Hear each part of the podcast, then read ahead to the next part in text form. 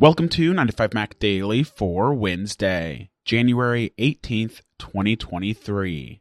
I'm your host, Chance Miller. We are sponsored this week by Ulysses. Leading off today, we have more details on Apple's long term plans for its mixed reality headset and its AR glasses. Apple, of course, is yet to announce its first mixed reality headset, but now a new report from The Information says that Apple's engineers are already working on a more affordable version of the device. As we've talked about before, the first version of Apple's mixed reality headset is expected to be very expensive, perhaps priced somewhere around the $3,000 mark. This, of course, is too expensive for the mass market consumer, and Apple apparently knows that. So, for the more affordable version of the headset, Apple is reportedly targeting a price somewhere around the same price as the iPhone. So, this would be anywhere from $800 up to $1,600. Apple engineers are debating ways to make the product cheaper while not impacting its overall form and function. Engineers are considering things like having lower resolution displays fewer sensors, cheaper materials, and a slower processor. But even so, Apple's plan is to still release the first version of the headset for a much higher price as a way to test the limits of how much consumers are willing to pay for mixed reality products. Meanwhile, Bloomberg is also reporting that Apple has postponed development of its augmented reality glasses.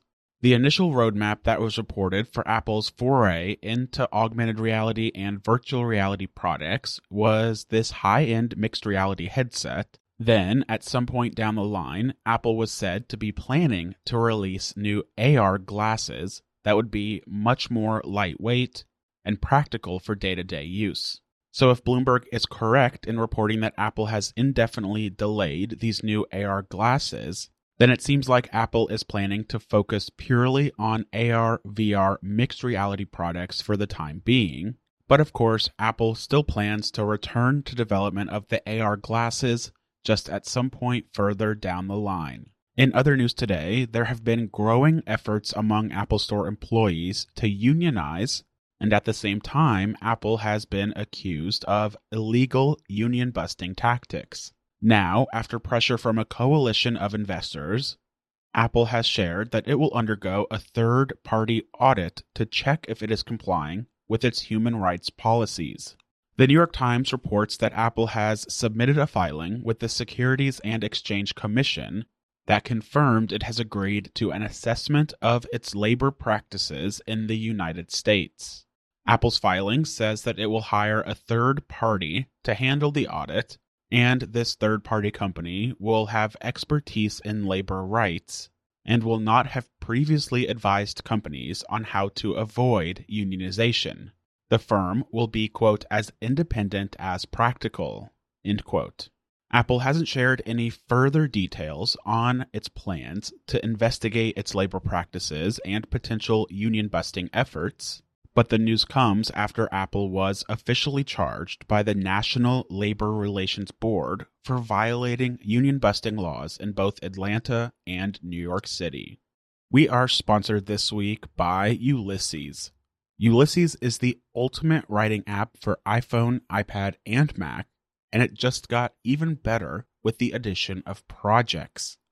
Ulysses offers powerful features and a pleasant, focused writing experience combined into one tool made by people who love to write and write a lot.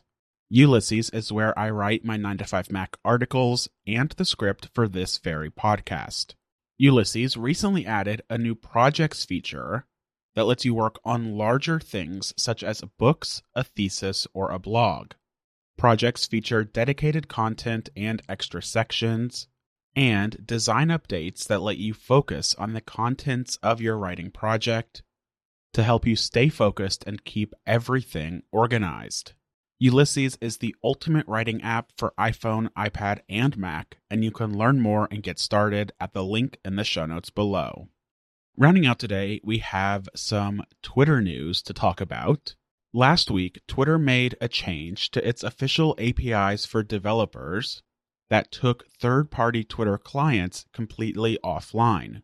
This includes popular apps like Tweetbot and Twitterrific, which offer users a number of different features in comparison to the official Twitter application, such as things like easier access to a chronological timeline, more customization over the interface, and of course, an ad free experience.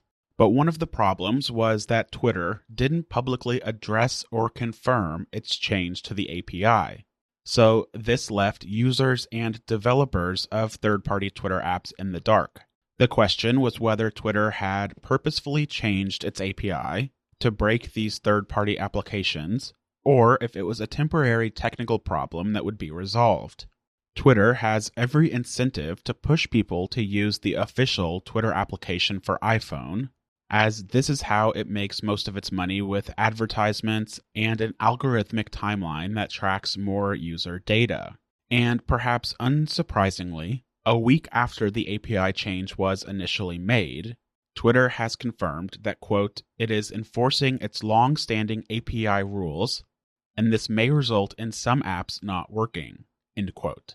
So, as of right now, this means that the community of third party Twitter applications for iPhone is officially over, again, impacting apps like Twitterrific and Tweetbot, as well as a number of other applications across iOS, macOS, Android, and Windows. The issue here wasn't necessarily the change to the Twitter API, but rather the fact that Elon Musk or Twitter as a company didn't even address the change until a week later. Regardless, this means that if you want to use Twitter on your iPhone or any other platform, the only way to do it will be through the Twitter website or the Twitter application. And unfortunately, this change to the API comes after Twitter redesigned its iOS app last week with a new For You tab that forces users into an algorithmic timeline by default requiring a swipe over to access the chronological feed. This new For You tab has been heavily criticized by Twitter users, but with the end of third party Twitter apps, you now have no other choice, of course, other than to leave Twitter entirely. That wraps up another episode of 9to5Mac Daily. As always, you can find all of the latest Apple news on 9to5mac.com. Follow along with me on Twitter at Chance H. Miller. And be sure to come back tomorrow for a new episode of 9 to 5 Mac Daily.